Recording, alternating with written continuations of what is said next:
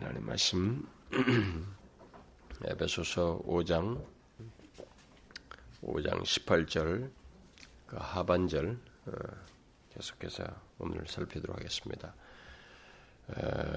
이것을 위해서 우리 15절부터 21절까지 계속해서 한꺼번에 같이 좀 읽도록 하십시다. 그 문맥 속에 이 말씀이 나오기 때문에 그렇게 좀 이해를 할 필요가 있겠습니다. 다 같이 읽겠습니다. 시작.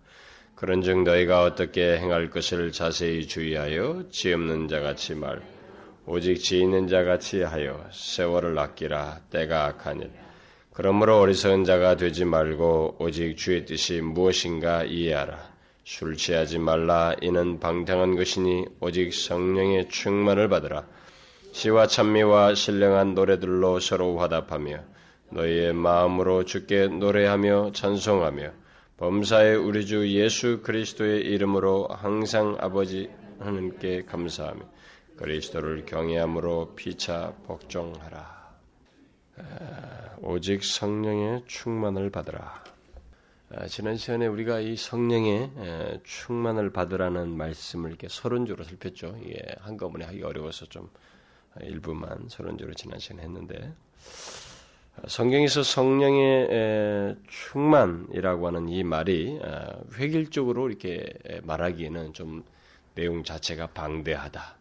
그것이 담고 있는 어떤 내용이 경험적인 것이라든가 어떤 그 시사하고 있는 내용이 굉장히 크다라고 하는 것을 어, 지난 시간에 얘기를 했죠. 그래서 이게 일반적으로 사람들이 이제 그런 성령의 충만이라고 하는 이 표현이 나온 어떤 어떤 것을 묘사하기 위해서 성령에 의해서 일어난 역사를 묘사하기 위해서 성령의 충만이라는 단어가 나온 것들을 우리가 같이 지난 시간에 읽었는데 그런 것들을 어떤 사람들이 이렇게 일반적으로 두 가지로 이렇게 어, 그나마 이게 뭔가 이게 획일적으로 말할 수는 없어서 두 가지로 구분해서 말을 했다고 했죠. 그래서 한 그룹은 어, 특별한 목적을 위해서 또 어떤 특별한 임무를 수행하기 위해서 비상한 능력을 덧입게 예, 되거나 어떤 특별한 체험과 인도를 경험하게 되는 것과 관련해서 이 성령의 충만이라는 말이 에, 나와 있고 또 그것을 묘사되었다라고 했었고 또 다른 한 경우는 에, 이 말이 어, 사람들의 일상적인 상태죠. 어, 충만한 상태, 성령으로 충만한 어떤 성도의 그리스도인의 상태를 말하기 위해서 이 말이 어, 쓰여지기도 해서 그래서 결국 이 성령의 충만이라고 하는 이 말이 성령 충만한 상태에서 어, 어떤 살아가는 것, 삶을 사는 문제와 관련해서 이 말이 쓰여졌다라고 이렇게 말을 하면서 이 두 가지로 일반적으로 나눈다라고 어, 그랬죠 사람들이. 이 같은 구분에 대해서 어, 좀 좀더 음, 덧붙이자면은 어떤 사람들은 지금 이 두 가지로 나누는 이 전자에 대해서 이것을 그냥 성령 세례다, 성령 충만이라는 단어를 쓰지만은 그것은 아, 위로부터 밖으로부터 이게 내 밖으로부터 이마에 오순절을 계실 때 이마였잖아 이렇게 어, 외부로부터. 그러니까 이건 부어지신 것이니까 성령의 세례다 이렇게 말을 하고 후자는 그냥 그것은 성령의 충만 어, 이렇게 삶과 관련된 충만이다 이렇게 차별화해서 말하기도 하고 또 어떤 사람은 그 전자를 성령의 임재가 아, 일시적이고 또 수시로 일어나 있는 것이며 또 개인적으로 일어나는 것이다. 아, 이렇게 말을 하고 후자는 그에 반해서 보편적이고 영구적이고 지속적으로 성령의 내주하심의 결과로서 있게 되는 것이다. 이런 식으로 또 나누어서 설명하기도 하고 또 어떤 사람은 이 둘의 구분을 시대적인 구분을 어떤 그 모양새가 아니라 그 성격이 문제가 아니라 시대적으로 구분을 해서 어, 어떤 사람들은 또 말하기도 해요. 그래서 전자는 초대교회에서만 일어난 일이다. 초대교회에서만 일어났던 어, 성령의 특별한 역사이고 그 이후에 성령의 충만은 어, 초대교회와 같은 어떤 성격은 아니지만 뭐꼭 그렇게 동질한 것은 아니지만 유사한 성격을 가지고 어, 체험적이면서 동시에 삶을 내포하는 예, 그것을 두 가지를 다 내포해서 그냥 다 성령 충만한 내용으로서 계속 읽게 되는 것이다 이렇게 말한다.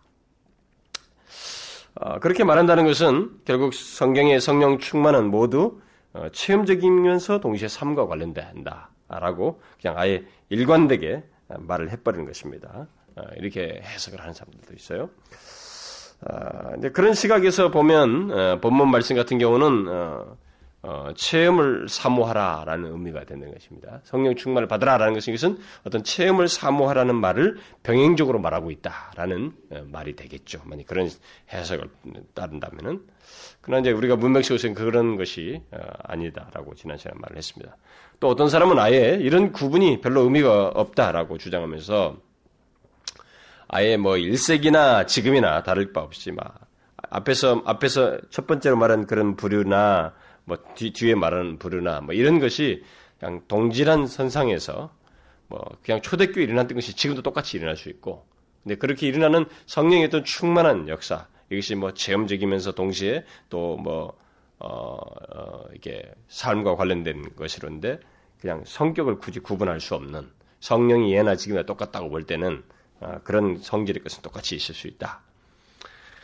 아, 그래서 동일하게 일어나는 것이고, 어, 그래서 성령 충만을 어, 주로 이 체험적인 것에 이제 비중을 두어서 주로 이제 말을 하면서 아, 그런 체험을 하면 결국 능력 있는 삶 또한 살게 된다.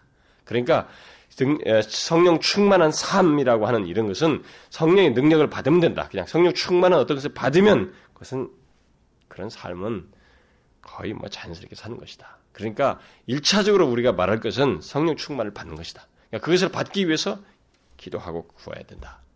이렇게 말하는. 그러니까 더 복잡하게 생각하고 싶지 않은 거예요. 어, 오직 그런 이상령 충만은 무조건 체험적인 것으로 비중을 두어서 말을 하고 그것에 대한 결과로서 삶을 사는 것이다. 이렇게 말을. 그래서 이 성령 충만이라는 단어를 가지고 이렇게 다양하게 해석을 해요. 왜냐하면 단어는 그 단어를 똑같이 썼지만 모양새가 설명하기가 좀 복잡한 어떤 다른 양태들을 많이 가지고 있기 때문에 아, 이렇게 설명이 정말 다양합니다. 아, 그래서 제가 지난 시간에 얘기했잖아요. 어, 이 성령의 역사를 한 용어로 다 설명한다고 하는 것이 쉽지가 않다라는 거죠. 그리고 어떤 표현 하나로 이, 성령의 역사의 어떤 내용을 다 담아서 말한다는 것이 참 쉽지가 않다. 그래서 성령 충만이라는 단어로 나왔어도 이것 자체도 이렇게 역사를 거쳐서 지금까지 수많은 사람들이 반박을 해요. 그래서 지금 각 교, 학교, 신학교마다 이 두 개의 견해들마다 다 있어요. 이 두 견해들이. 각 학교마다, 신학교마다. 아, 참 재밌습니다. 어떻게 두 개 파로, 아, 이거 두 개로, 두 부를 나눈다는 게 아니라 성령 충만이라는 거 가지고 세례적인 성격으로 이해하는 사람, 아니면 이것은 그냥 아, 내주하심의 어떤 아, 있는 가운데서 일어나는 어떤 역사들, 음? 그 이후에 성격을 초대교가 지금 달리하는 옛날엔 반복적으로 일어난다 아니면 그건 단회적으로 끝났다 뭐 이두 가지 견해를 가지고 결국 이 그것이 다 충만과 관련되어 있는 이 표현과 그래서 두 가지 견해가 계속 지금까지 모든 신학자들 사이에서도 나뉘어 있어요. 근데 제가 마지막에 그 설명한 그런 것들은 오순절주의자들이 특별히 많이 강조하기 때문에 요즘 오순절주의자들이 그런 것에 대해서 굉장히 강조하면서 굉장히 역동성을 갖고 있기 때문에 그게 세계에 큰 영향력을 미치고 있어요. 그냥 성령 충만하면 무조건 체험을 하는 것. 어? 그것으로. 그, 그것에 의해서 세계 모든 기독교계 이 오순절적인 신학 사상이 가지고 왜냐면 몰라서 그렇다. 그냥 체험만 해봐라. 그러면 달라진다. 그래서 그걸 받기 위해서 굉장히 애를 쓰는 예, 그런 것이 오늘날의 추세예요. 그러나 이런 해석들로 인해서 우리가 아, 아, 참 쉽지 않은데 제가 이건 나중에 뭐 또 다시 정리를 성령에 대해서 얘기할 때 어차피 또 다시 좀 각각 부분을 살피면서 언급을 해야 됩니다만은 아, 다시 얘기를 하겠죠. 하겠는데 아, 사실 정말로 조심스러워요.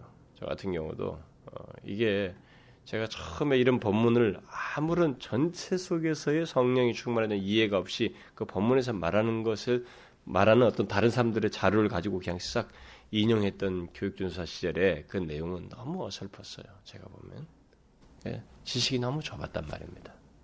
그런데 신학자들이 이 성령만 전문으로 연구한 평생을 연구한 사람인데도 그 두 개로 나뉜단 말이에요. 이런 걸 보게 될 때 내가 지적인 교만을 가지고 나도 뭐 저도 신학을 뭐 참 오랫동안 한 사람입니다만 유학 생활까지 해서 벌써 11년을 신학을 했죠. 그 이후로도 개인적으로 목사로서 연구한 세월까지 하면 상당히 오랜 세월 동안을 성경을 연구하고 신학적인 작업을 해왔습니다만은 그렇게 전문가들이 성경을 연구하는 사람들이 그렇게 했음에도 불구하고 견해가 나뉘어서 주장을 하는 거 보게 될 때 참 저로도 어느 한쪽에 서고 싶지가 않아요. 솔직히 개인적인 입장에서. 그래서 제가 지난 시간에 얘기한 것입니다. 성령에 대해서 사실 아는 채 하기가 어려워요. 그리고 하나로 이렇게 딱 획일화시켜서 말하기가 어렵습니다. 그래서 제가 가끔 이게 옛날에는 저도 너무 경솔하고 어리설프고 참 부족하고 교만하고 뭐 설리가서 다 그랬습니다만 뭐 조금 알면 마치 아는 것처럼 뭐 하나야 어떤 탁월한 사람이 어떤 책 하나 읽고 거기서 하나 쫙오 모르는 사실을 알게 되면 막 그거 하나 가지고 새로 모든 걸 다시 다 해석해서 알고 있는 것처럼 주장을 해버리고 싶고 그렇게 막 난치를 했던 그런 시절이 있었습니다. 근데 그거 그런 거 하고 나서 또 다른 것을 쭉 더 더 지식을 더해가면 여기에 또 보완할 사용이 또 있어요. 뭐 조나단 에드워드가 아무리 탁월해도 또 보완할 사람이 뒤에 또 있는 것입니다. 이렇게 모든 역사 속에서 뭐 로이존스 같은 사람이 아무리 탁월해도 마찬가지예요. 그런 것이 있기 때문에 아, 정말 경, 하나님의 진리를 말하고 설명하고 증가하는 데 있어서 교만은 절대 금물이에요. 단정적인 것은 절대 금물입니다. 아 정말로 그건 그래요. 항상 죽을 때까지 그저 어, 부족함을 느끼면서 겸손히 하나님 말씀을 이렇게 받들고 싶은 심정 속에서만 전달할 수 있지 않겠는가. 특별히 성령의 역사는 그렇게 우리에게 가깝게 우리가 모든 삶 속에 성령의 역사가 관련된데도 불구하고 그 성령의 역사를 다 묘사하기가 정말로 어려워요. 왜냐하면 이게 용어로 표현할 수 있는 영역의 것도 있지만은 용어로 표현할 수 없는 이 역사의 가, 눈으로 볼 수 없는 영역과 또 체험적으로 정도 차이가 있는 체험의 영역들을 가지고 있기 때문에 쉽지가 않아요. 그래서 뭘 조금 알린다고 이렇게 막 경, 까불면은 아이고 자 옛날 제 모습이 생각나는 거예요.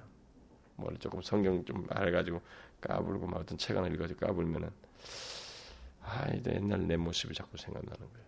그렇지 않아요, 여러분. 우리는 그렇게 할 수 없어요. 이 성령에 관해서 볼 때 참 쉽지 않습니다. 그래서 제가 이것도 좀 더 읽다가도 그냥 슈톱했어요. 괜히 더 나가가지고 이 정리 더 안 된 걸 괜히 건드려가지고 오버할까봐. 그래서 오늘 본문의 차원에서만 이제 이것을 아, 이 시간 좀 언급을 하려고 합니다. 최대한 이미 우리가 문맥 속에서 이 말이 나온 것이니까 항상 성경을 해석할 때 일차적 중요성은 문맥이에요. 그 문맥에서 일차적으로 두고 문맥을 더 확대시켜서 성경 전체 속에서 이런 내용이 뭘 말하는가라고 이렇게 확장시켜서 볼 때 그나마 우리가 치우치지 않게 되기 때문에 그런 범주 안에서 하려고 하는데 그래서 일차적으로는 한계를 내가 제가 시인하면서 본문 문맥 속에서 이것을 어, 언급을 하려고 합니다. 그래서 지난 시간에 제가 성령 충만한 단어가 여러 번 앞에서 나왔던 것들 다 인용하면서 조금 설명하기 어려운 내용들이 이렇게 견해가 나는 것들을 언급을 했죠. 그래서 이제 오늘은 여기에만 좀 집중해서 이 말씀을 문맥 속에서 강조하는 것을 말하고 싶어요. 아, 지난 시간에 말한 대로 이 본문의 성령 충만을 받으라는 이 말씀은 어, 문맥 자체가 그리스도인으로서 사는 문제 속에서 언급을 하고 있죠. 그리스도인의 삶을 얘기합니다. 그리스도인의 실천적인 삶을 말하는 가운데서 이 말이 나오고 있기 때문에 아, 그런 면에서 보게 될때 그리스도인의 삶과 관련해서 이 말을 하고 있다라는 것을 염두에 두고 이 말씀을 이해하면 훨씬 접근하기가 쉽다라는 거죠. 오늘 본문은 자, 그러면은 이 성령의 충만을 받으라라는 이 말은 이제 이것은 결국 무엇을 말할까? 자, 먼저 의미부터 이해를 하기 위해서 어, 먼저 이 단어 이 성경 우리말 번역에서부터 조금 이렇게 어, 언급을 좀 할 필요가 있어요. 어, 국어법상으로는 성령의 충만을 받으라라는 이런 표현이 예, 아무런 문제가 되지 않습니다. 우리나라의 국어법상은 왜냐하면 수동태를 에, 이렇게 번역을 해줄 때는 받다, 얻다라는 식으로 우리가 아, 내가 성령 충만하다는 능동태지만 수동태는 성령 충만함을 받는 것으로 우리나라 국어법으로 표현을 해야만 하기 때문에 국어법상으로는 문제가 되지 않아요. 근데 문맥 속에서 이 내용이 시사하고 있는 것을 어, 설명하기 위해서는 이 번역본은 이런 식의 표현은 좀 오해 소지가 좀 있습니다. 어, 마치 어, 기도해서 무엇인가를 받는다는 의미가 상당히 이, 이, 그런 뉘앙스가 있어요. 기도에서 무엇인가 받는다는 의미. 그러니까 성령의 충만을 아, 받으라고 이렇게 기도해서 이런 걸 받으라라는 어, 뉘앙스가 좀 깔려 있습니다. 그래서 만약 그렇게 이해한다면 사람들은 기도하면서 성령 충만을 받기 위해서 기다려야 한다는 말이 되고 또 기다린다면 문맥 속에서 성령의 충만은 삶과 관련된 것을 말하고 있는데 그것이 아니라 뭔가 경험하는 것, 어? 경험하는 것으로 이것을 이해해야만 해요. 그래서 좀 자칫 잘못하면 이 본래 이 문맥 속에서 말하고 있는 것에 것을 벗어날 수 있어요. 이 번역을 따르자면. 그러니까 성령 충만은 삶과 관련해서 어, 생각지 않고 그저 어떤 특별한 체험으로만 생각할 수 있는 소지가 굉장히 많다 이거 이 번역 표현을. 그래서 이 본문의 성령 충만을 받으라는 말을 좀 더 어설플지 몰라도 우리가 뉘앙스상으로 그럼 문자적으로 번역해서 이해하는 것이 더 효과적이라고 봐져요. 문자적으로 번역하자면 그냥 수동태인데 어, 이게 성령의 충만도 아니에요. 성령으로 충만해져라 이게 이게 정확한 번역이에요. 성령으로 충만해져라 이겁니다.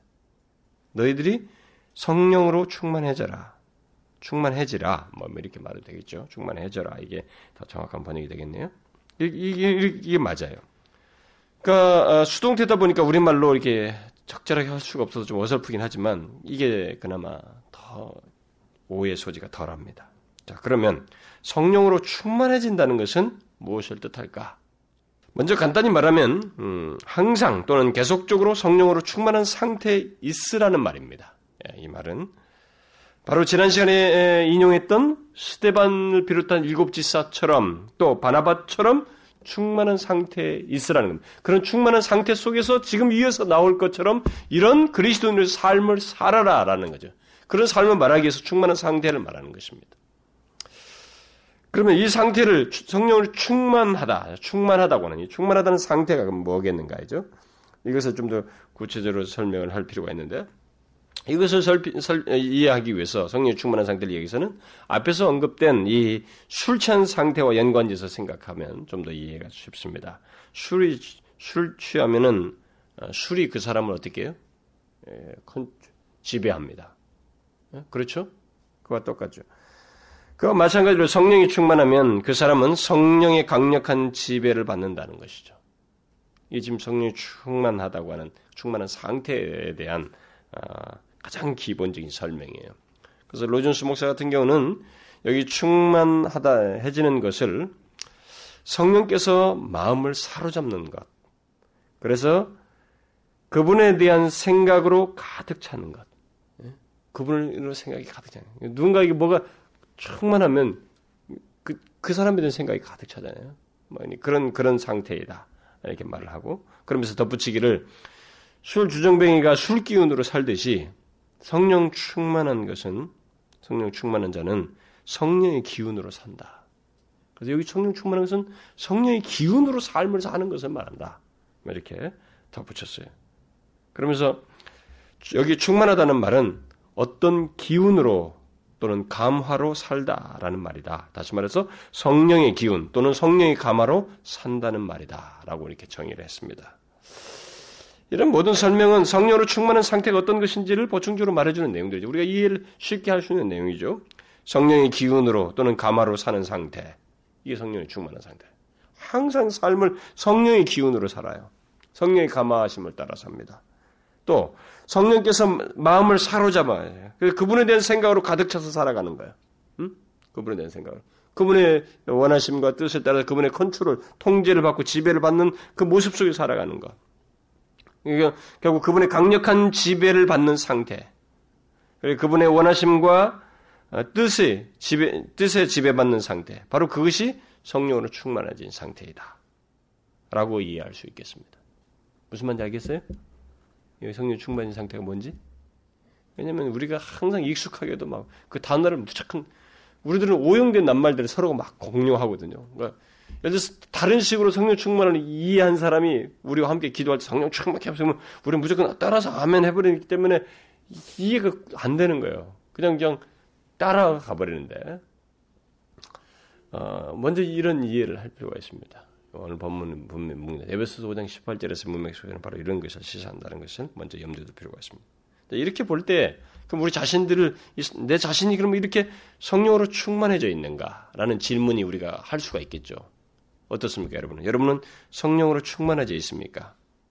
여기서 무슨 성경 공부하듯이 성경에서 뭐라고 말하더라 해석과 설명을 지금 듣기 위한 것이 아니라 이것이 우리에게 의미가 있고 전달되고 것이고 나에게 적용돼야 되니까 한번 질문을 해봐야 되잖아요. 나는 그러면 그런 모습을 가지고 있는가? 그런 상태를 가지고 있는가? 그렇게 성령으로 충만해져 있는가? 어떻습니까, 여러분? 나의 전 인격, 그 지성과 감정과 의지가 성령의 강력한 지배를 받고 있는가? 성령의 기운으로 내 전 인격이 이렇게 움직이며 살고 있는가? 여러분, 이 내용을 섬세하게 생각해 봐야 돼요, 이 말씀. 그리스도인의 특권이면서 이것이 그리스도인의 그리스도인으로서 사는 삶과 관련해서 강력한 내용, 반드시 필요한 내용이거든요. 그래서 명령형이에요. 이게 뭐 선택적인 게 아닙니다. 반드시 그리스도인의 삶으로서 필요한. 그럼 이 성령이 충만해지는 것과 그리스도인으로서의 사는 것이 승패가 좌우되는 거예요. 그만큼 중요한 문제예요. 그래서 자신에게 한번 봐야 되는 거예요. 내가 나의 전 인격이 성령의 기운으로 이렇게 반응하고 있는 성령의 기운에 따라서. 성령의 지배를 받고 있는가? 성령께서 자신을 강력하게 조종하고 계시는가? 물어봐야 돼. 우리가 그런 상태에 있을 때, 음, 분명히 성령의 그 감화하심이 예, 이제 있게 되는 것인데, 뭐 그럴 때 뭐 굳이 체험을 굉장히 중요시 여기는 사람 같으면 이렇게 성령이 그런 지배하라 했을 때 성령이 감화 이렇게 성령의 그 기운으로 살아간다고 할 때는 그런 것들이 좀 더 분명하게 우리가 의식하고 깨닫게 될 때는 거기에 어떤 기쁨과 감격의 요소도 있을까 있죠. 뭐 있죠. 있는데 이제 이런 것들은 일상적인 것이기 때문에 뭐 우리가 특별하다고 할 만한 것이 아니까 뭐 굳이 그 성령 충만을 체험적으로 말하는 사람과는 다르죠. 어, 다르겠습니다만. 그러나 그런 것도 사실상 어떤 면에서 체험의 어떤 경험적이라고 말할 수 있어요. 경험적인 요소를 가지고 있다고 말할 수 있습니다. 어, 그러나 일단 본문에서 말하는 이 성령으로 충만해져라라는 이 말은 어, 1차적으로 성령의 지배를 받아서 삶을 살라는 것입니다. 그게 문맥 속에서 말하는 음, 가장 적절한 음, 설명이에요. 그런데 이제 성령 충만이라 한다는 것이 바로 그거고, 그럼 여기서 이제 또 한 가지 이 본문을 의미를 좀 설명해서 한 가지 더 언급할 것은 뭐냐면, 본문이 성령으로 충만하고 있다. 너희는 충만해지면 좋겠다. 서술령이 아니라 성령으로 충만해져라. 라고 명령형으로 말을 하고 있다는 것입니다. 그것도 현재 명령으로 하고 있다는 것이죠. 그 말은 어, 반복적으로 또는 계속적으로 충만해져야 하고 충만해질 수 있고 또 충만해져야 한다는 것입니다. 특히 이런 사실은 우리 그리스도인들에게 명령하고 있다, 명령하고 있다는 걸 기억하게 될 때 이것은 우리들이 반드시 그러려고 해야 된다는 것입니다. 성령으로 충만해져야 한다는 것입니다. 이것을 그냥 뭐 해도 되고 안 해도 되고 이렇게 생각하면 안 된다는 거죠. 강력한 명령이에요. 현재 명령, 지속적으로. 그러니까 이게 이제 이 정통한 교회 무슨 복음적인 중에 또 말씀 중심 교회 사람들이 이 말씀에 대해서 이 사람들이 너무 성령 충만 충만하면서 막 오순절자들이 막 열광하면서 그렇게 하는 것에 대한 반발심이 있어가지고 거부 반응이 있어가지고 성령 충만은 뭐 굳이 구하고 이렇게 막 이렇게 뭐 항상 성령 충만해야 된다는 이것에 대해서 특별한 의식을 안 가져요. 그런 의식을 안 갖고 그냥 선택적으로 그냥 충만해. 이렇게 생각하는 사람들이 많습니다. 그거 우리가 잘못하는 거예요. 자꾸 이게 치우치는 것입니다. 뭐 하나를 막으려고. 아니에요. 이것은 명령으로 하고 있어서 지속적으로 있어야 할 것을 우리에게 명령하고 있는 것입니다. 그래서 이 명령을 하고 있다는 것은 어, 어, 내가 충만하게 만드는 것이 아니고 이 명령을 충만해져라 이렇게 말하고 있기 때문에 잘 보시면 이것이 어, 두 가지 의미가 싹 그 같이 깔려 있어요. 이것 때문에 사람들이 좀 헷갈리는데 이 본문을 어, 성령으로 충만해져라 수동태이면서 명령형이에요. 수동태이면서 명령이에요. 제가 이런 뭐 국어 시간도 아닌데 자꾸 강조하는 것은 바울이 의식적으로 이렇게 쓴 거거든요. 바울이 이런 표현을 쓸 때 그때 당시는 문법적인 문법적인 내용을 가지고 의미 전달했단 말이에요. 그 과거 명령법을 썼으면 한 번으로 끝내라는 거예요. 그냥 한 번으로 일어난 일이에요. 뭐 해라 할 때 이 과거 시절 부정과거 시절 했으면 그거 한 번으로 다 내진 것이에요. 근데 현재 명령이었으면 계속적으로 이렇게 하라는. 그러니까 그걸 설명을 안 하면 이 의미 전달이 충분히 안 되는 거예요. 쓴 사람의 의도가. 그래서 부득불하게 제가 이 얘기를 하는 건데 재미있는 것은 이 현재 명령법으로 계속적으로 있을 것인데 수동태예요. 그러면 두 가지 의미가 거기에 깔려 있다는 겁니다. 그래서 사람들이 여기서 하나만 치우칠, 하나만 차, 캐치를 하는데 그게 좀 우리가 주의하자는 거예요. 그러니까 내가 충만하게 만드는 것이 아니라 충만해지는 것이다고 수동태로 말하고 있어요. 이것을 우리가 먼저 염두에 둡니다. 그러면 성령 충만해지는 것이 분명히 충만케 하시는 하나님과 연관이 있다는 거예요, 이게. 그렇죠? 내가 충만하게 하는, 만드는 게 아니니까 충만해져라고 말하잖아요. 그러니까 이게 충만하게 하시는 하나님과 연관돼 있어요. 응? 이 말은. 그게, 그런데, 그럼에도 불구하고 그것을 우리에게 명령으로 말하고 있어요. 너희들을 뭐 우리에게, 너희들은 성령으로 충만해져라. 이렇게 말하고 있단 말이에요. 그 말은 무슨 말이에요? 우리들이 마땅히 그러려고 해야 된다는 거예요. 충만하려고 해야 된다는 것입니다. 그것도 성령으로 충만한 상태를 계속적으로 갖기 위해서 우리 쪽에서 이 명령에 대한 반응을 했는 반응을 해야 된다는 거예요. 이 명령에 따른 순종을 해야 된다는 것입니다. 따라서 본문에서 성령으로 충만해져라라는 어, 라고 우리 그리스도인들에게 명령하고 있는 것은 분명히 성령이 충만하게 하시는 분이 하나님이시지만 그 상태를 갖는 일에 우리 자신들의 인격적인 반응이 있어야 하고 그 인격적인 반응은 성령의 지배를 받는 것이어야 하며 바로 그것이 우리 그리스도인의 삶과 관련되어 있다. 그리스도인의 삶은 바로 그렇게 할 때만이 제대로 사라질 수 있다라는 의미로 말을 하고 있는 거예요. 이 짧은 문구지만 무슨 말인지 알겠어요? 성령 충만에 대해서 이렇게 수동태를 쓰고 우리에게 또 명령을 하고 있는 것이 두 가지를 같이 갖고 있다는 거죠. 이게 전제하고 있어요. 근데 일단은 이게 수동태가 감춰져 있지만 적극적인 명령으로서 우리에게 얘기하고 있어요. 우리 삶의 그리스도인의 삶을 살기 위해서 충만해져야 하는 거예요. 우리들이 여기에 대해서 우리 쪽에서의 반응이 있어야 된다는 거예요. 성령의 지배를 받는 일이 있어야 된다는 것입니다. 그것을 예, 의미상으로 일단 말을 하고 있어요. 그러면 이런 이런 내용을 이제 우리에게 말할 때 그러면 이제 우리에게 중요한 것은 어떻게 하냐 이거. 그러면 구체적으로 이 말을 우리가 이제 적용하기 위해서 어떻게 우리가 그러면 해야 성령으로 충만할 수 있는가? 아, 이것에 대한 오해스러운 설명부터 우리가 말할 필요가 있어요. 어, 뭐 성령 충만을 받으라라는 이 말씀을 많은 사람들이 그릇으로 이렇게 비유를 많이 합니다. 저도 어렸을 때부터 참 많이 들었던 것 같아요. 이 그릇으로 이렇게 비유를 해가지고 또는 빈병으로 비유를 해가지고 철철철철 넘치는 것, 충만해지는 것을 이렇게 넘친다. 그래서 이 문자적으로 이 충만이라는 것이 넘친다라는 이런 문자적인 어떤 설명을 가지고 이게 그릇 비유를 많이 해요. 그러면서 충만해지기 위해서는 이 그릇을 비워야 된다. 우리 자신들을 이렇게 비워야 된다. 이런 설명들을 아, 이 말을 하면서 참 많이 해요. 그런데 이 비유가 좀 위험해요.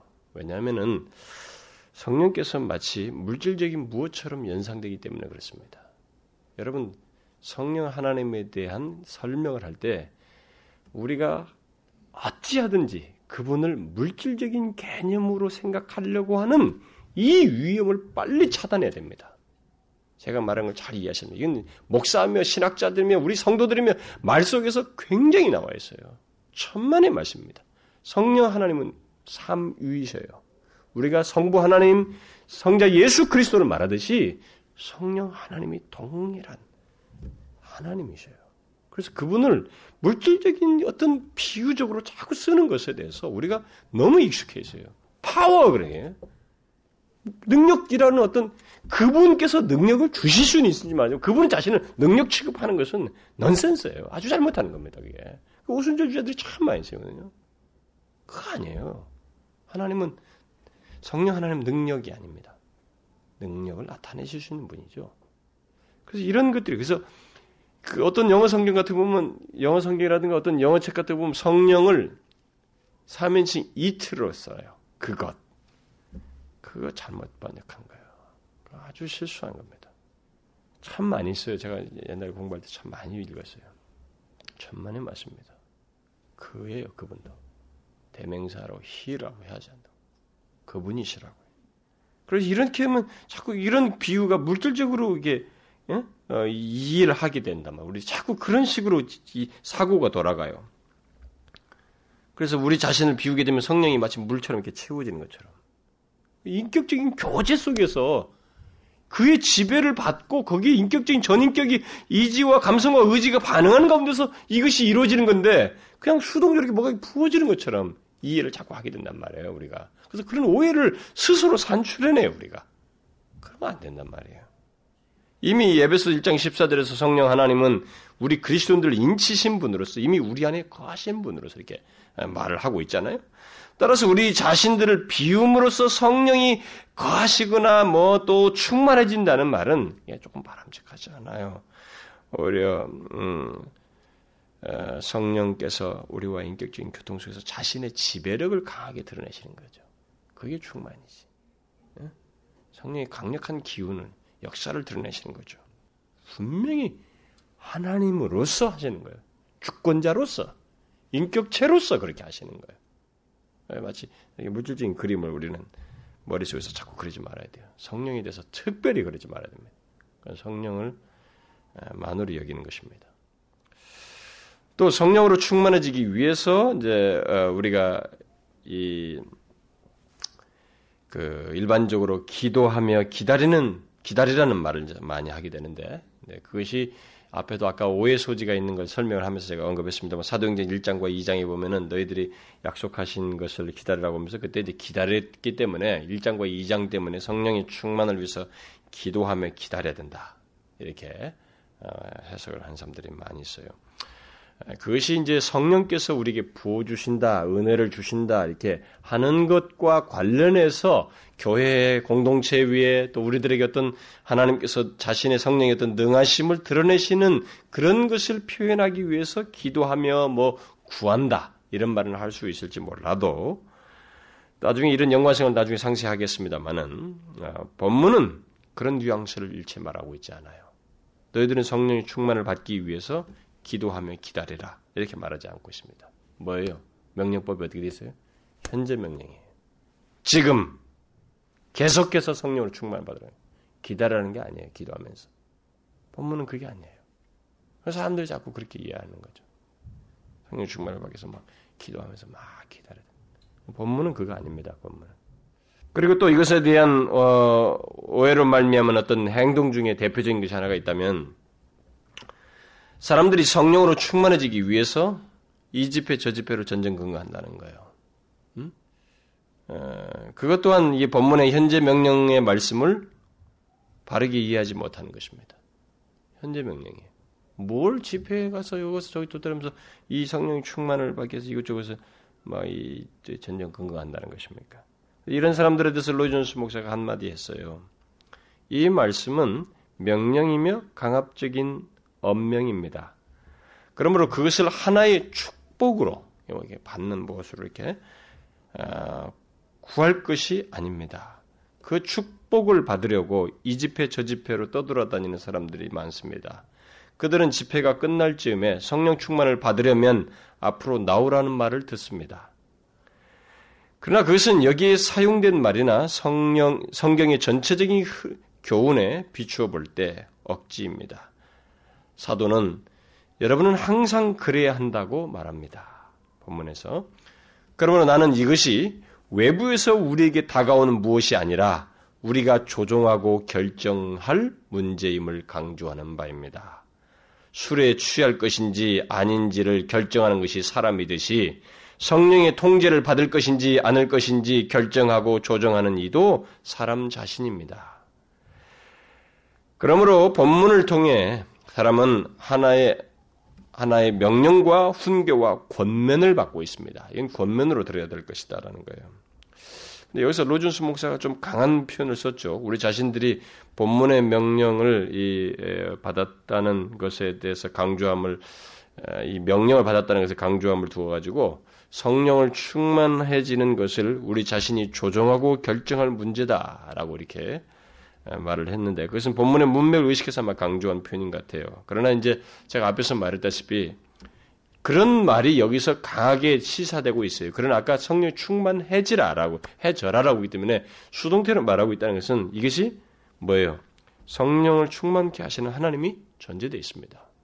아, 로준스 목사는 이제 그런 전제 속에서 이해를 해야 되겠죠. 아마 그, 그 양반도 그런 것을 의식하고 하지 않았을까. 뭐 말 속에는 그 내용 속에는 그게 없습니다만은 모르겠어요. 그 양반이 원래 그 성령 세례를 말할 때 전적으로 달리 설명을 하기 때문에 그것에 대해서는 좀 견해를 달리 해서 설명을 또 할 필요도 있는데 좀 보충적인 설명을 할 필요가 있어요. 근데 어, 쨌든 마치 이 사람 로전스 목사 말할 때 이, 이 오직 그냥 모든 것이 우리에게 달려 있다라고 말한 것처럼 어, 뉘앙스가 있습니다만은 그러나 그 전제가 있습니다. 성령으로 충만하게 하시는 이는 하나님이시요.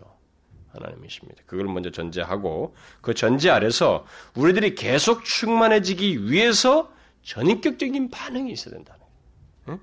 그 성령의 지배와 통제를 받고자 하는 마음과 소원과 결정이 우리 가운데 있어야 된다는 거예요. 가만히 있으면 안 된다 이게. 여기 이것은 삶과 관련된 문제이기 때문에 현재 명령으로 계속 있어야 되는 것이기 때문에 가만히 있는 문제가 아니고 성령이 충만해야 되는데 어, 지배 아래 있어야 된다는 거죠.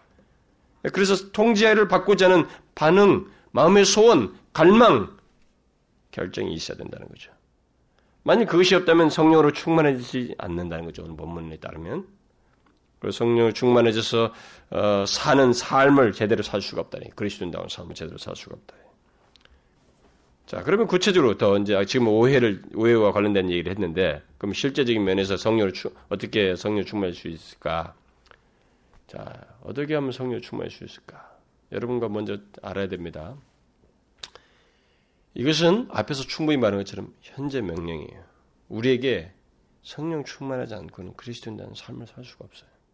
이걸 반드시 기억해야 됩니다. 그래서 성령의 지배 아래 있고자 해야 됩니다, 우리가. 이것을 먼저 전제하고 지금까지 설명한 것을 전제를 잘 염두에 두고 보충적으로 어떻게에 대해서 설명을 여러분 들으시면 좋겠어요. 일단 우리는 성령으로 충, 충만해지는 것이 우리 자신의 인격적인 반응과 밀접하게 관련됐다는 것을 분명히 아는 것이 필요합니다. 그걸 의식하고 지각하는 것이 필요로 해요.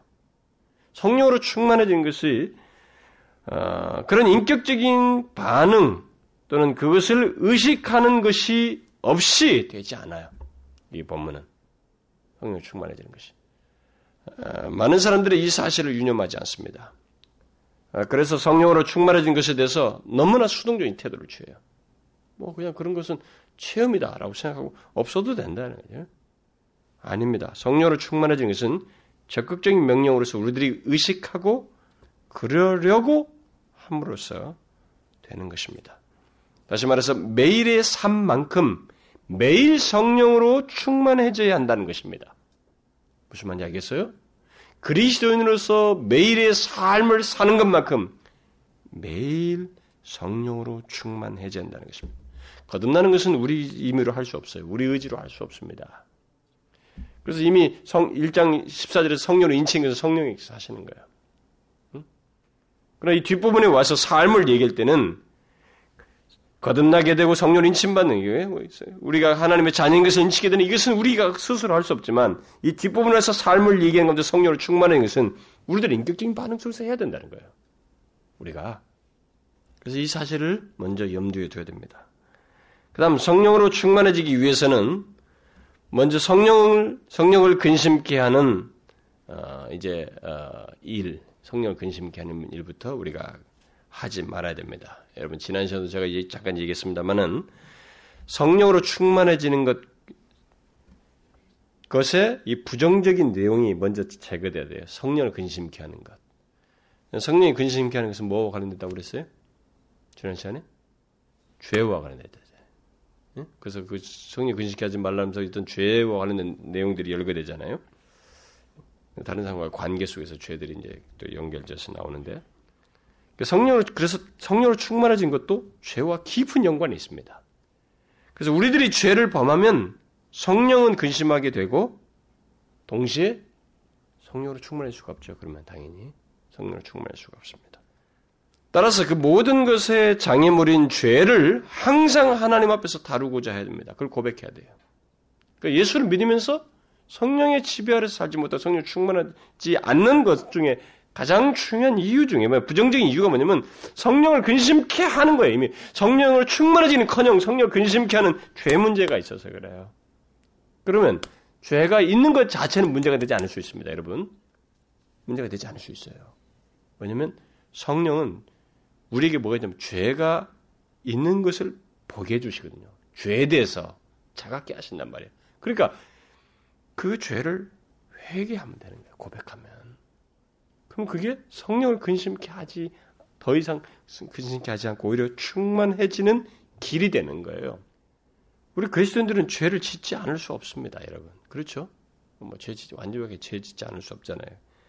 그래서 우리들이 염두에 둬야 됩니다. 우리 그리스도인들은 죄를 짓지 않는 것 못지 않게 우리들이 죄를 짓지 않는 것 못지 않게 성령을 근심케 하는 죄를 회개하는 것이 중요하다는 것을 알아야 됩니다. 응? 무슨 말인지 알겠어요? 어쩌면 후자가 더 중요하다고 볼 수 있어요. 죄를 우리가 안 지을 수 없거든요. 우리가 실수한단 말이에요. 그렇기 때문에 죄를 지어요. 우리에게 더 중요한 것은 성령이 거하는 자에게 더 중요한 것은 성령으로 충만하기 위해서 먼저 성령을 근심케 하지 않는 우리의 일상적인 태도가 있어야 된다. 회개, 죄를 근심케 하는 죄를 회개하고 다루는 것 이것이 우리에게 사실상 더 중요해요. 그리스도에는. 그넌 크리스천은 그게 안 되잖아요. 죄를 짓고 그 그걸로 안 가잖아요. 성령을 근심케 하는 거 의식합니까? 그래서 회개합니까? 안 하잖아요.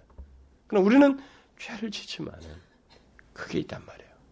성령 근심케 하는 것을 회개한단 말이에요. 다른다고. 그것이 결국 성령으로 충만해지는 길이에요. 그 과정 속에 있는 내용입니다. 그래서 성령 충만해지기 위해서는 성령을 근심케 하지 마라. 바로 근심케 하는 죄를 회개해야 된다는 것입니다. 그 다음, 성령으로 충만해지기 위해서 우리는 어, 바울이 이 성령 충만과 좀 이게 그, 그, 그, 연관되는 부정적인 표현으로 또다시 쓴 말이 대사로니까서 있는데, 그게 뭐 있어요? 성령을, 예배소 4장에서는 성령을 근심케 하지 말라고 그러는데, 대사로니까에서는 성령을 뭐 하지 말라고 그랬어요? 예? 소멸치 말라 그랬잖아요. 성령을 충만하게 해주기 위해서는 성령을 소멸치 말아야 됩니다. 그러면 성령을 소멸한다는 건 뭘까? 어? 여기 궁금하겠죠?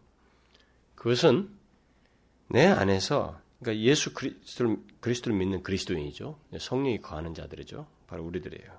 그러니까 우리들 내 안에서 역사하시면서 우리를 성령께서 모든 그리스도인은 성령께서 그 사람 안에서 역사해요. 그래서 하나님의 진리를 생각나게 하고 깨우 자각시켜요. 우리를 깨웁니다. 일깨워요. 각성시키죠. 그 어떤 상황에서 어떤 판단을 해도 진리를 깨닫게 하셔요.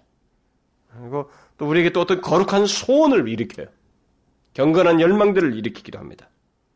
그런 것들을 끊임없이 일으키면서 우리를 하여금 그리고 어떤 때는 자기가 남들의 잘못을 봤는데 잘못을 잘못 본듯 그 상황에서 나의 잘못을 싹 보게 해. 이런 것들을.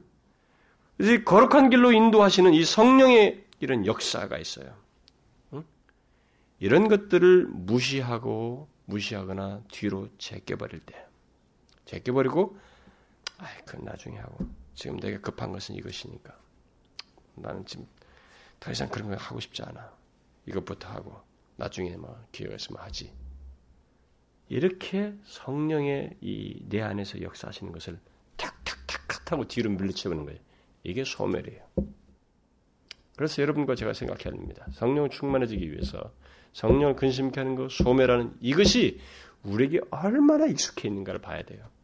이 익숙한 이 내용을 빨리 분별해서 돼요. 지난번에 제가 지난주에 얘기했지만 여러분 뭔가 은혜에 충만한 사람들이 뭐가 있습니까? 예민해 있잖아요. 죄에 대해서 예민해고 죄를 탁 분별하자. 그래서 그걸 뭐 그것 때문에 뭐 자학할 것 뭐 있어? 자학할 게 뭐 있어? 하나님 앞에 하나님 정말 제가 그랬습니다. 어, 지난번 어떤 집사 간증하듯이 어 내가 갑자기 미운 마음 생기네. 가서 화해했단 말이에요. 얼마나 예민합니까 그게? 성령 충만해진 거예요. 그 성령을 근심케 하는 것. 그때 성령께서 야 가서 해라. 여기 딱 생각나게 했는데 그 소멸치 않고 그렇게 하사 한 거예요. 충만해지는 거 계속. 계속 충만해지는 거지. 성령은 우리 안에서 소욕이 있습니다. 여러분 갈라디아서 5장에서도 성령의 소욕은 이러하니 그랬죠? 성령의 소욕이 있단 말이에요. 성령의 소욕이 있어요. 우리 안에서 계속 불러일으켜요. 이렇게 하고 저렇게 이것도 하고 막 하나님 백성들에게만 있는 일이거든요. 넌 크리스천에게는 성령의 소욕이라는 게 없어요. 그리스도인에게만 성령의 소욕이 있습니다. 성령의 소욕이 우리가 자꾸 이래. 근데 그것을 우리가 내 인간의 욕심이 있다고요. 나의 소욕. 육체의 소욕이라고 그러죠. 성경 거기 보면 육체의 소욕. 내 욕심. 이것으로 아, 지금 내가 이거 이렇게 하면 이거 이거 하면 이것도 안 되는데. 육체의 소욕으로 성령의 소욕을 탁 쳐버리는 거예요. 물리쳐버리는 거예요. 이게 성령을 소멸하는 겁니다. 그래서 이 문제를 잘 보셔야 돼요. 우리들이 굉장히 일상 속에서 성령을 소멸해요. 많은 사람들이. 그만큼 우리 이 인격적인 기, 능을 성령의 지배 아래 안 들어간다는 거예요. 안 들어간다는 거예요. 성령이 지배를 안 받아요. 지배를 받기 이전에 소멸부터 해버리는 거예요. 그러니까 충만해지지 않는 거예요. 그래서 우리 자신들을 잘 봐야 돼요. 우리 성령의 소욕이 굉장히 일어났잖아요, 우리 안에. 응? 성령께서 원치 않는 것을 막 고의적으로 행하고 응? 자기 욕심을 따라서 성령이 일으키시는 소원과 뜻을 막 고의적으로 그냥 물리쳐 버리고 그렇게 하게 될 때는 성령으로 충만해질 수 없어요. 성령께서 크게 역사하지 않을 수 없습니다. 오히려 소멸하게 되는 거예요. 여러분 잘 보세요. 여러분들이 그리스도인이면 여러분 안에 거룩한 소원들이 있어요. 있습니다. 예? 막 일어나요. 거룩한 소원들이 일어납니다. 그게 다 뭐냐 이게. 그게 성령께서 하시는 거거든요. 그걸 내던져 버리면 뒤로 제껴 버리면 안 돼요. 예, 성령 소멸하는 겁니다. 무슨 근거로든 뭐 여러분들이 아무리 탁월한 진리와 무슨 이해를 가지고 있어도 무슨 근거로든 자기 그, 성령께서 이런 거룩한 소욕을 탁탁탁 카트해 버리면 여러분 성령을 소멸해요. 성령에 충만하지 않습니다. 이것은 굉장히 예민한 문제예요. 그러니까 여러분 성령으로 성령에 속한 자들, 성령을 모신 자들은 사실상 이런 부분에서 예민해져요. 그래서 가면 갈수록 예민해지잖아요. 신앙적 생활하면서. 그 옛날에는 뭐 죄 같은 게 그게 심각했습니까? 그 예수 믿어도 초기에는 조금 뭐 마음에 가책됐대. 근데 이게 나중에 좀 하나님 앞에서 참 영적으로 성숙할 때는 굉장히 사소한 것도 크게 다가오잖아요. 그러니까 아, 내가 하나님 앞에 이렇게 아직도 이렇게 했구나 내가. 옛날에 같으면 뭐 그런 거 몰라라 이제. 근데 이제는 심각하게 다가와. 아, 내가 하나님 앞에 참 못할 일을 했는 거. 하나님 너무 죄송해요. 이게 나오잖아요. 그게 성령의 소유이에요, 여러분. 어떤 사람들은 제가 이렇게 죄에 대해서 얘기를 하면 이게 무슨 율법적인 의미에서 말한다고 생각해요. 천만의 말씀이에요. 난 그런 적 한 번도 없어요. 바로 이런 맥락이에요. 하나님이 싫어하시는 것을 내가 자각하게 된 거예요.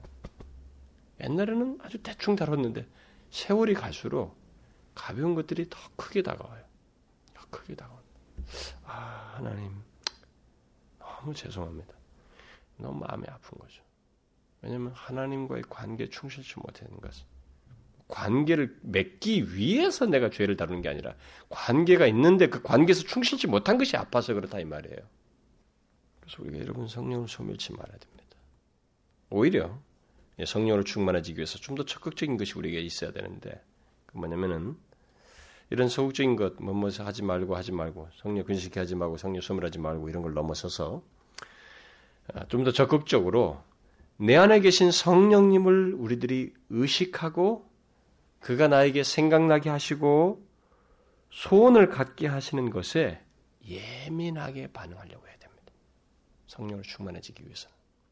여러분, 에, 자신에게 성령이 거하신다는 것을 항상 의식해야 돼요. 그게 어떻게 됩니까? 이게 안 보여. 당연히 안 보이죠. 하나님 영이셔서 안 보이는데 역사가 있잖아요.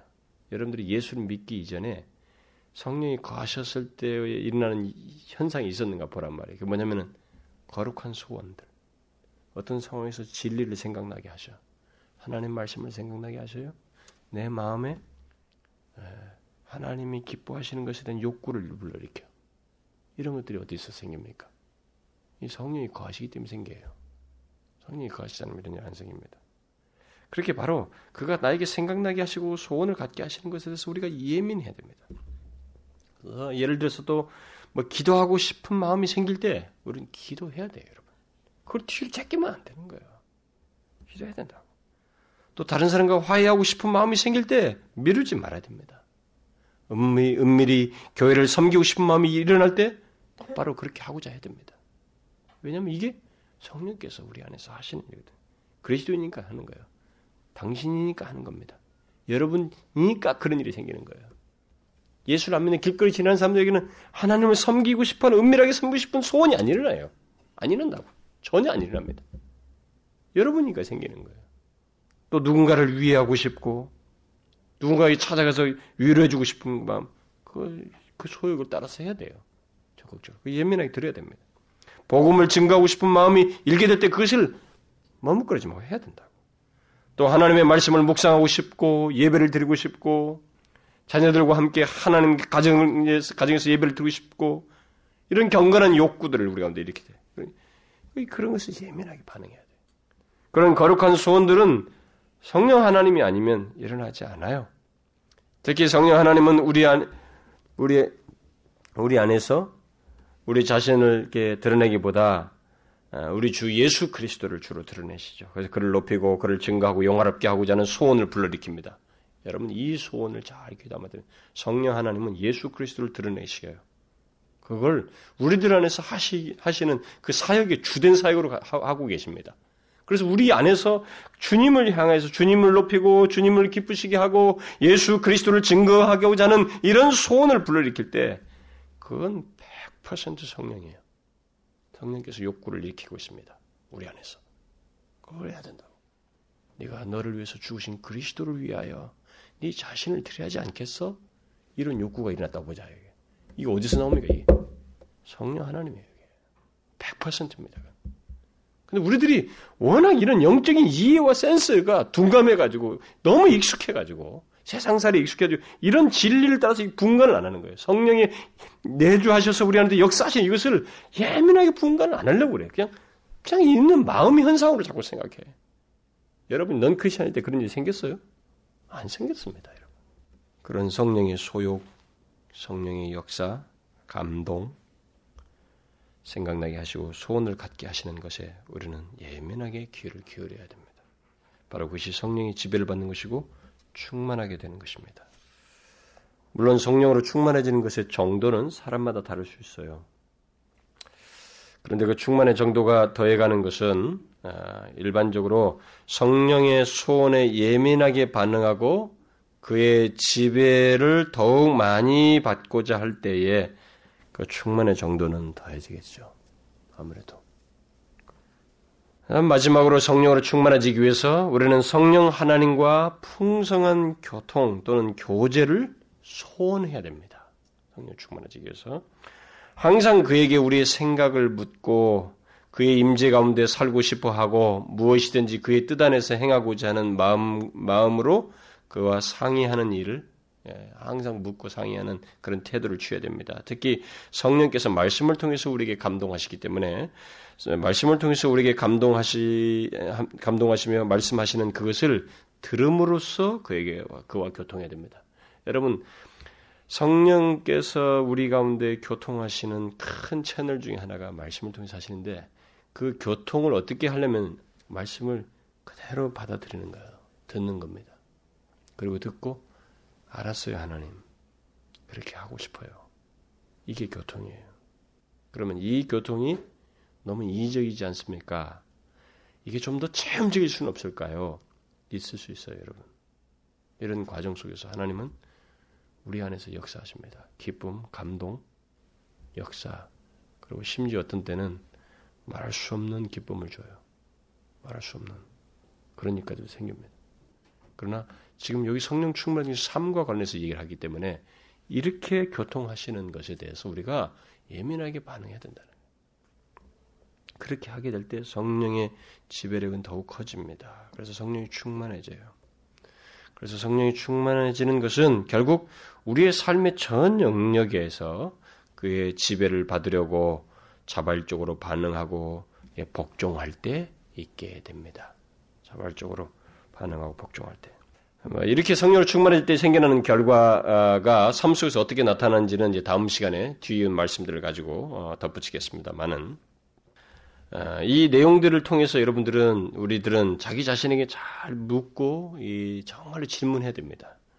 왜냐하면 어, 본문에서 분명히 예, 말을 하고 있어요. 이 그리스도인은 어, 일단 1장 14절부터 예배소서 말한 것처럼 성령이 인친 자요 거하시는 자입니다.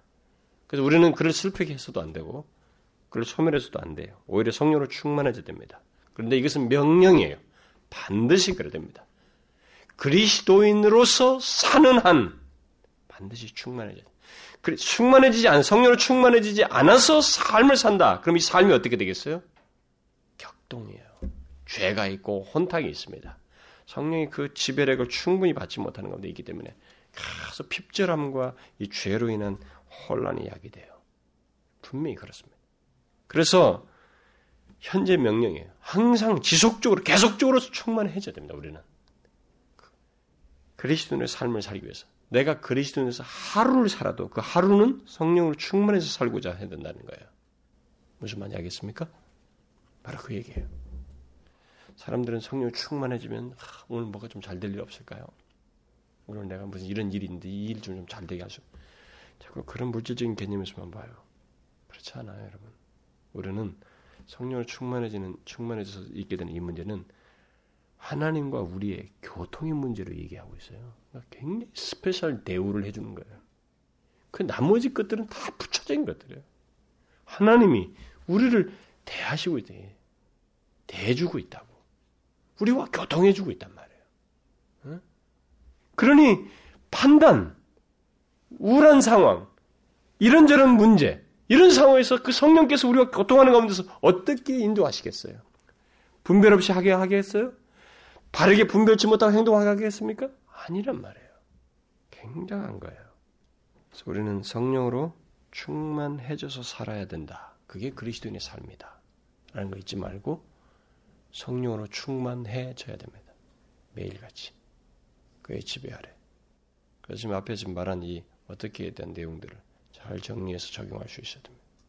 여러분 예민하셔요. 여러분들은 혹시 그걸 의식하고 삽니까?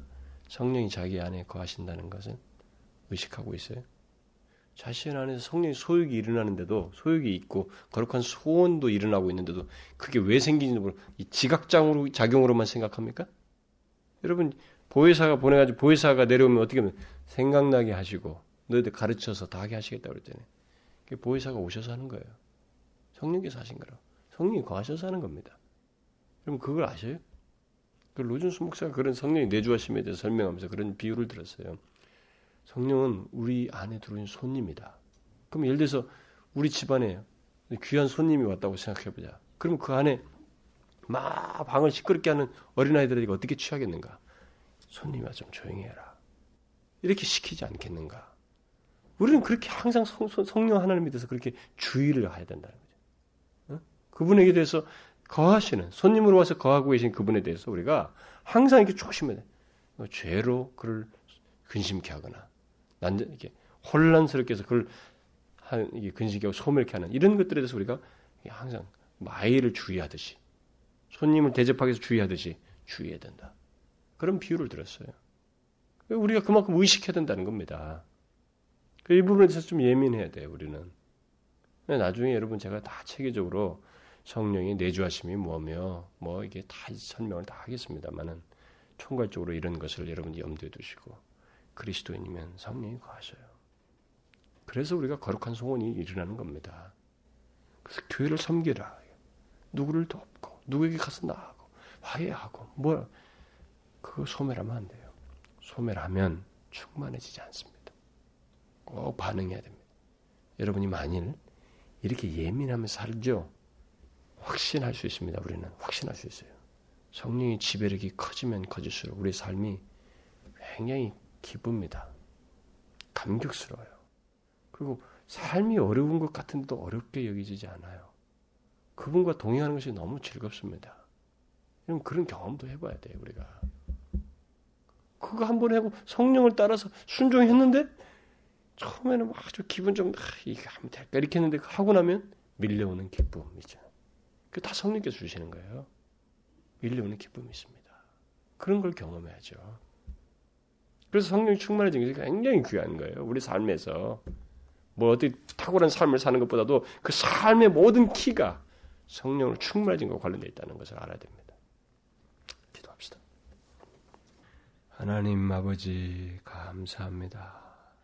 우리를 이 세상에 그냥 두지 않으시고 성령을 허락하셔서 성령께서 우리를 항상 동행하셔서 생각나게 하시고 거룩한 길로 가도록 권면하시고 거룩한 소원을 불러일으켜서 바른 길을 가도록 이끄시고 아, 그렇게 하시는데 우리가 그것을 너무 무시하고 성령을 근심케 하고 성령을 소멸하는 그런 죄를 너무 쉽게 짓습니다.